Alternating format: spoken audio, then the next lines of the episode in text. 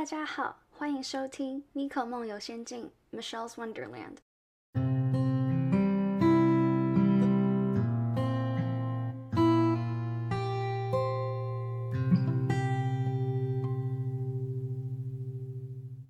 Hello，大家，我今天要挑战二十到三十分钟之内录完一集，因为我等一下六点，现在五点三十六分，等下六点有一个小组的线上的 meeting，所以我就顺便挑战一下好了。好，那今天这一集呢，是我前几天的时候看了一部 Netflix 上面的一部脱口秀，然后它的名称就是 Dave Chappelle 的 The Closer。那首先来跟大家说一下，他是谁呀？他是谁呀？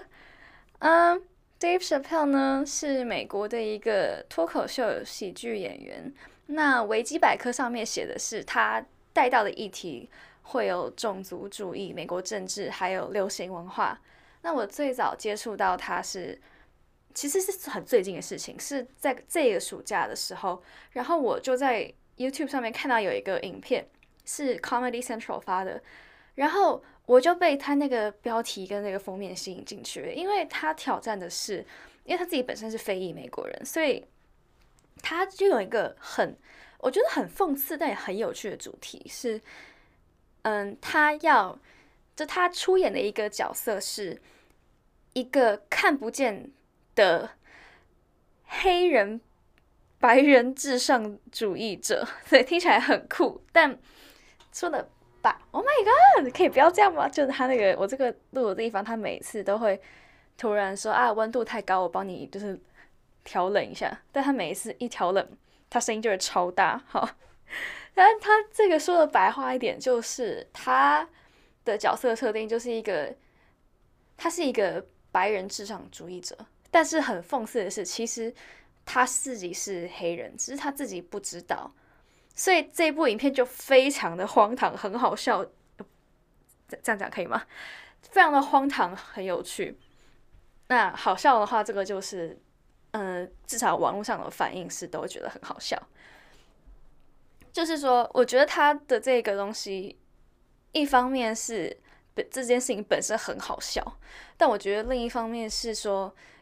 我觉得应该也是在指说，就是种族主义。这种种族歧视有多么的荒唐无聊，就是你就是因为别人的肤色，然后就觉得自己比别人高人一等这种感觉，所以他用这种盲人的设定，就是完全点破这个现象。好，那在那个之后，我就开始有看他，也是在 Netflix 上面的，他比较早期的一出一系列的，就是脱口秀，他那时候。好好瘦，然后很年轻，然后感觉就还蛮年轻气盛。那他后来就是 fast forward 到我们今天看，我今天看的这一部，就他整个人就哇哦，就他有那个，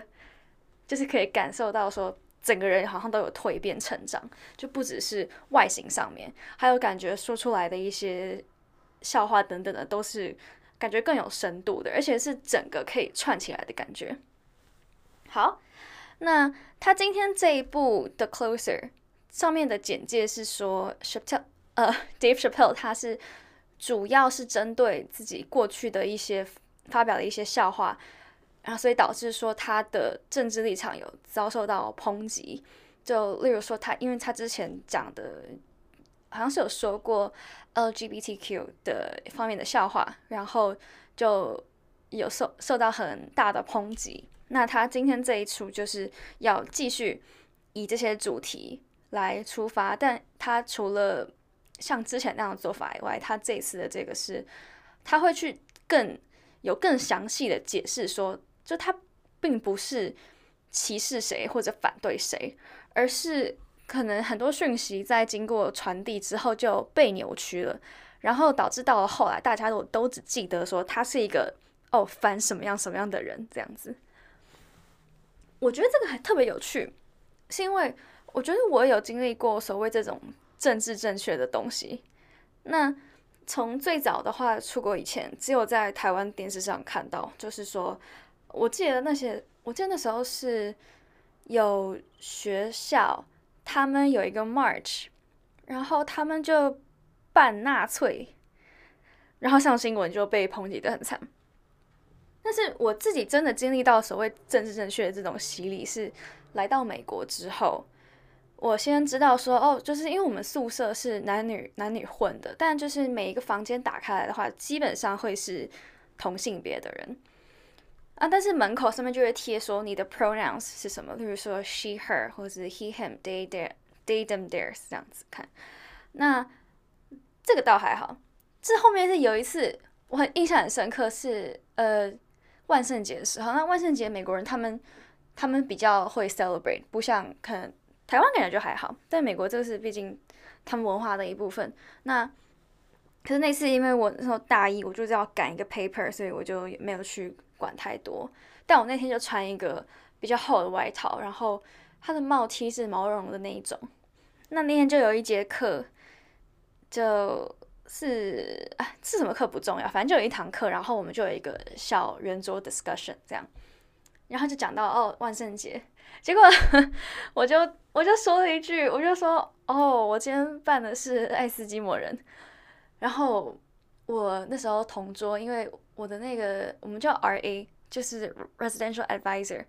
就是会类似宿管嘛，宿舍管理的这个学姐对，然后他就直接在这个圆桌 discussion 上面就直接对我说，我我直接翻译了，他就说，哎，你上次没有来，就是我们这个有一个什么政治正确的 discussion 吗？你这样政治不正确，什么什么之类，就是直接当场点破我讲的这句话的不对的地方。然后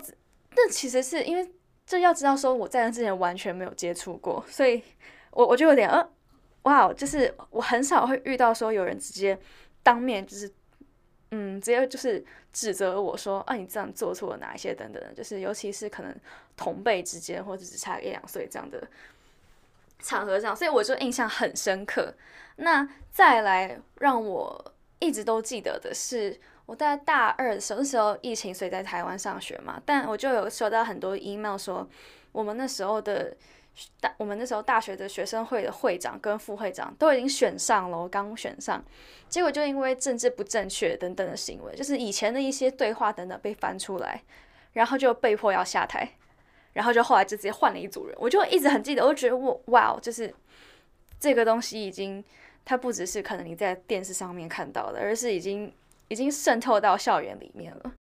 最近比较几年有看到的，好像是。针对艺人的行为举止吧，就是大家会有一个 expectation，说艺人的行为举止是要政治非常正确。例如说，我觉得在华人社会这几年，其实大陆艺人里面就很容易，不是很容易，通常只要被抓到可能出轨啊等等的这样的东西，你就会下去。我觉得政治正确啊，其实出发点是很好的，只是这种强迫下去或者是 cancel 的行为。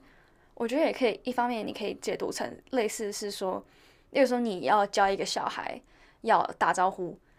但他如果看见到人不打招呼，你就打他一巴掌。然后后来，所以之后这个小孩就会知道说，哦，见到人要打招呼。可是这个打招呼是发自内心的打招呼吗？还是是说，其实因为我们社会上有一些所谓的行为规范，所以你就被迫要去符合这个行为规范？因为我知道这打招呼这东西明明就很简单，然后很很很 simple 一件事情，可是我就是我最近会去想说，所以为什么要打招呼？哦，可能是因为因为要给人有礼貌的感觉嘛。那你要有礼貌，以后在社会上工作的时候，你才可以呃存活 survive。可是好，那要在社会上存活就。为什么在社会上存活要用这样的方式？就我没有说打招呼不对哦，但我只是想要问说，为什么在社会上存活就一定要有有礼貌打招呼？就我最近也会想说，就其实可能社会上的很多规则等等的，都是由那一群最有权力的人所建构出来的。比如说要打招呼这件事情，或者是你要有什么样的学历才比较有可能录取什么样的工作等等的。就其实这些规定啊，绝对不会是你在街上看到的那些没有。无家可归的人所制定的规矩，而是那些掌握时局、掌握政权的人他们定出来的规定。然后，所以大家久而久之就哦，就这样，就这样，就这样。可是，我会觉得说，嗯，我们有没有去反思，说我们看到了很多规定等等的，它的存在的意义到底是什么？啊！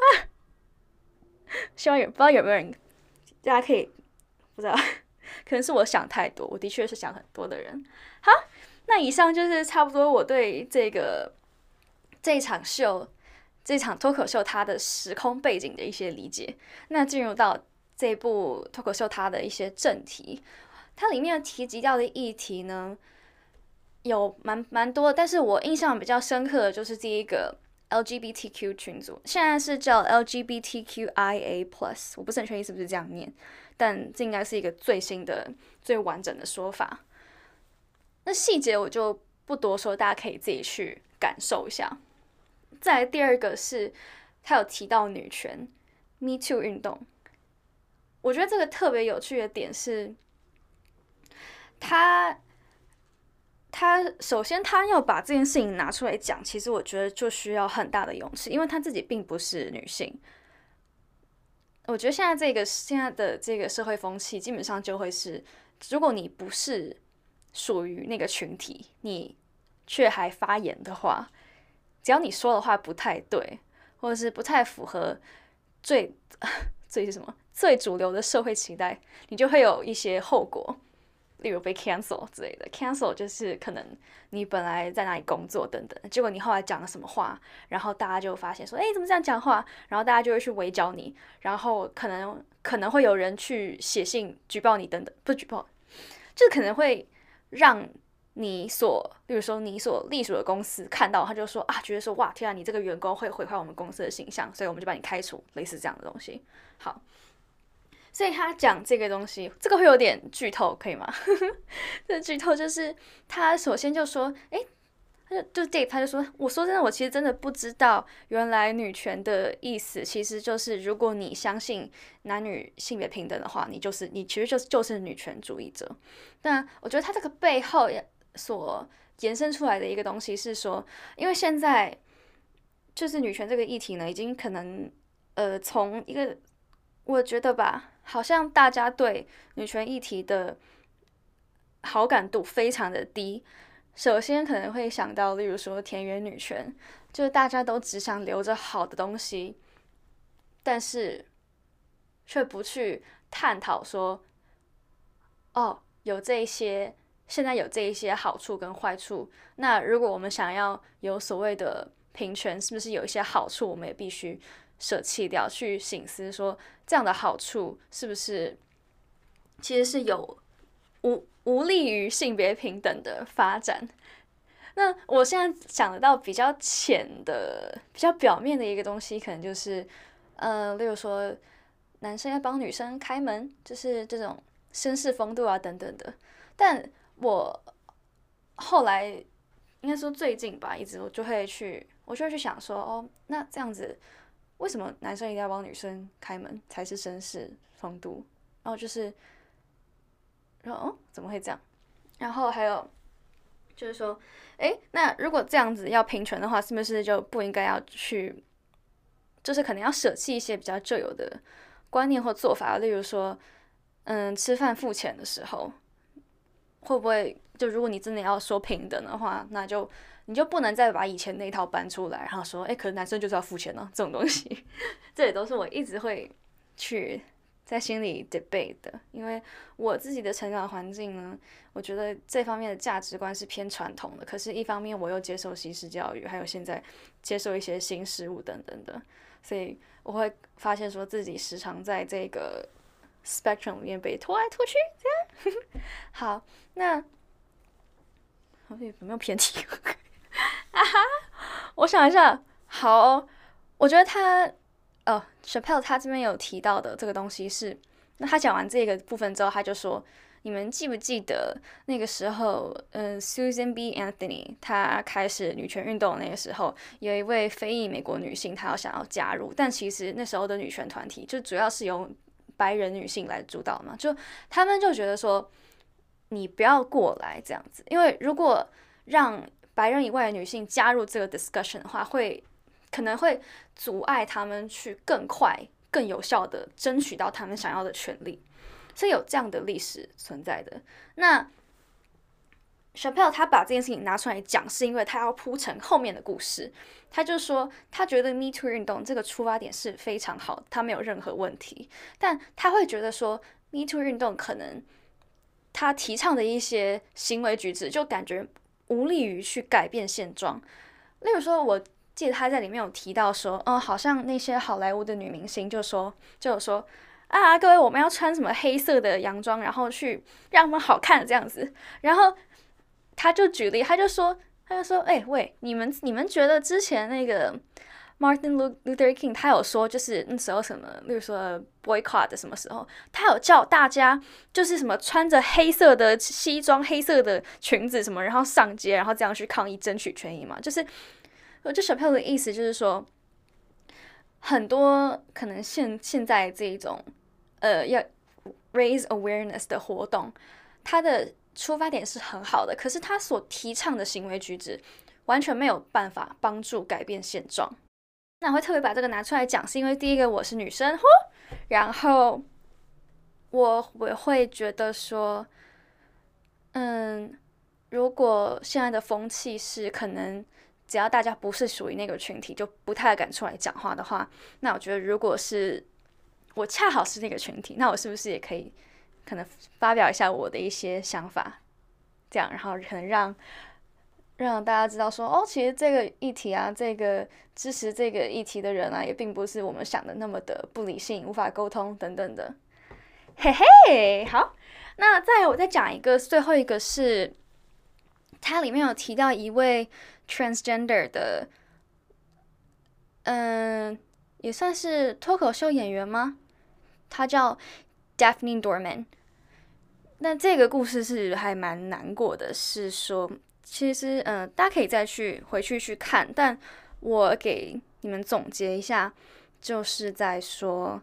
这一位 transgender 的脱口秀演员啊，反正就是 Dave Chappelle 帮他很多，然后后来他们就建立起这种算是师徒的关系，然后就很好，他们都会互相支持 support。那有一次是 Dave Chappelle 因为又是他的一些表演的的问题，然后。大家是说啊，你政治不正确啊，什么他就被抨击这样。然后，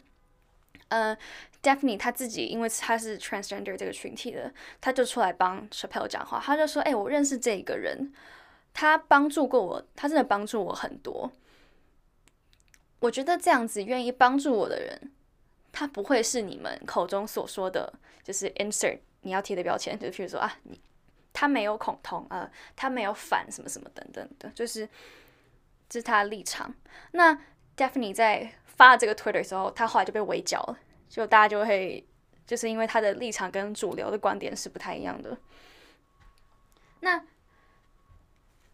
呃，很不幸的是，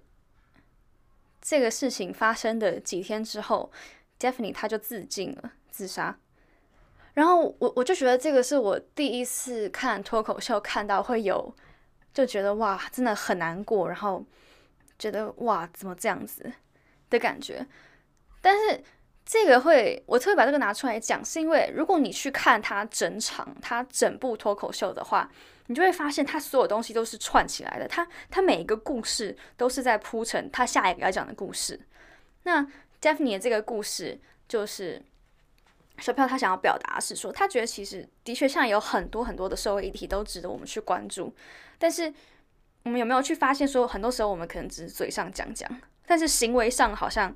并没有做出什么样的真实的改变。然后它里面其中提到的一个观点是，我我的解读啦，我会感觉说他会想要表达，嗯，例如说我们有 transgender 的议题，LGBTQIA plus 的议题，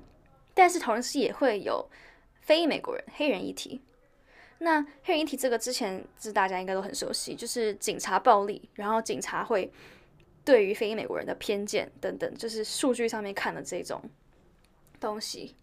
然后那小票就会觉得说，他就会觉得为什么现在主流的文化，而且是这个主要由白人来主导的文化，都是就感觉都把资源还有精力放在某一个议题上面。而不是去关注那种真的造成了很急迫那种死亡，然后伤害等等的的群体，他们身上发生的一些事情，讲的比较隐晦，希望希望可以理解。哎，是我在四分钟我就要去开会了，哈哈。好，那我来总总结一下。嗯，反正就这一部啊，我觉得它不只是一部脱口秀，它也是一部可以让你感受到美国的政治氛围的一个脱口秀。然后这个也是我觉得，我觉得很值得我们去观看，值得我们去平息的一部脱口秀。我觉得怎么说呢？我这边上面写的说“子曰：见贤思齐焉，见不贤而内自省”，也是因为我觉得像今天这这部脱口秀吧，或者是 Dave Chappelle 这个人，我就会觉得说，我从他身上有看到很多的优点。例如说，我会看到说啊，他现在就是很有名气嘛，然后也赚了很多钱。他自己说，他自己说他自己很有钱，然后他他很有名，这样就蛮好笑的。然后。但他就是，我就会看到说，哦，他就是因为他有了这些很基本的需求，他满足他的需求，然后他就会去追求更高层次的精神方面的东西。就例如说，他就会觉得，诶，这个这个是伯恩讲过，就伯恩就会说，其实有时候笑话大家觉得好笑，是因为其实这个当事人他讲出了大家都不敢讲的话。那我就会觉得，喜剧演员他的身份就是会有包含这样的。工作性质就是你要把大众不敢讲的话讲出来，但同时你又不能去畏惧后面的 consequences。例如说，嗯，金钱方面这个最基本的嘛，就就就刚刚说你可能会失去你的工作，这个是其中一个 consequences，可能是普通人没有办法达到的一个层次，因为大家还是要好好的生活过下去。但脱口秀演员他们到达了一定的。有一定的社会地位跟名气和金钱之后，我觉得在思想这一块就可以有更多更高层次的追求，然后我就会觉得说，啊，这样的人可能就会是我以后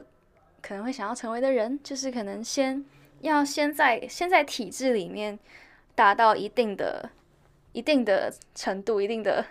地位，然后我们再去想说，好，那我现在有了这些资源，有了这些关注，我可以拿这些资源和关注。做什么对社会有帮助、对世界有帮助的事情？六点了，今天就先这样。好，那今天今天这一集我觉得比较仓促一点，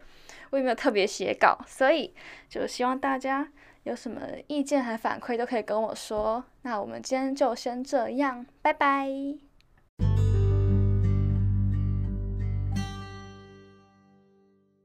米可梦游仙境，感谢您的收听，我们下一期再见。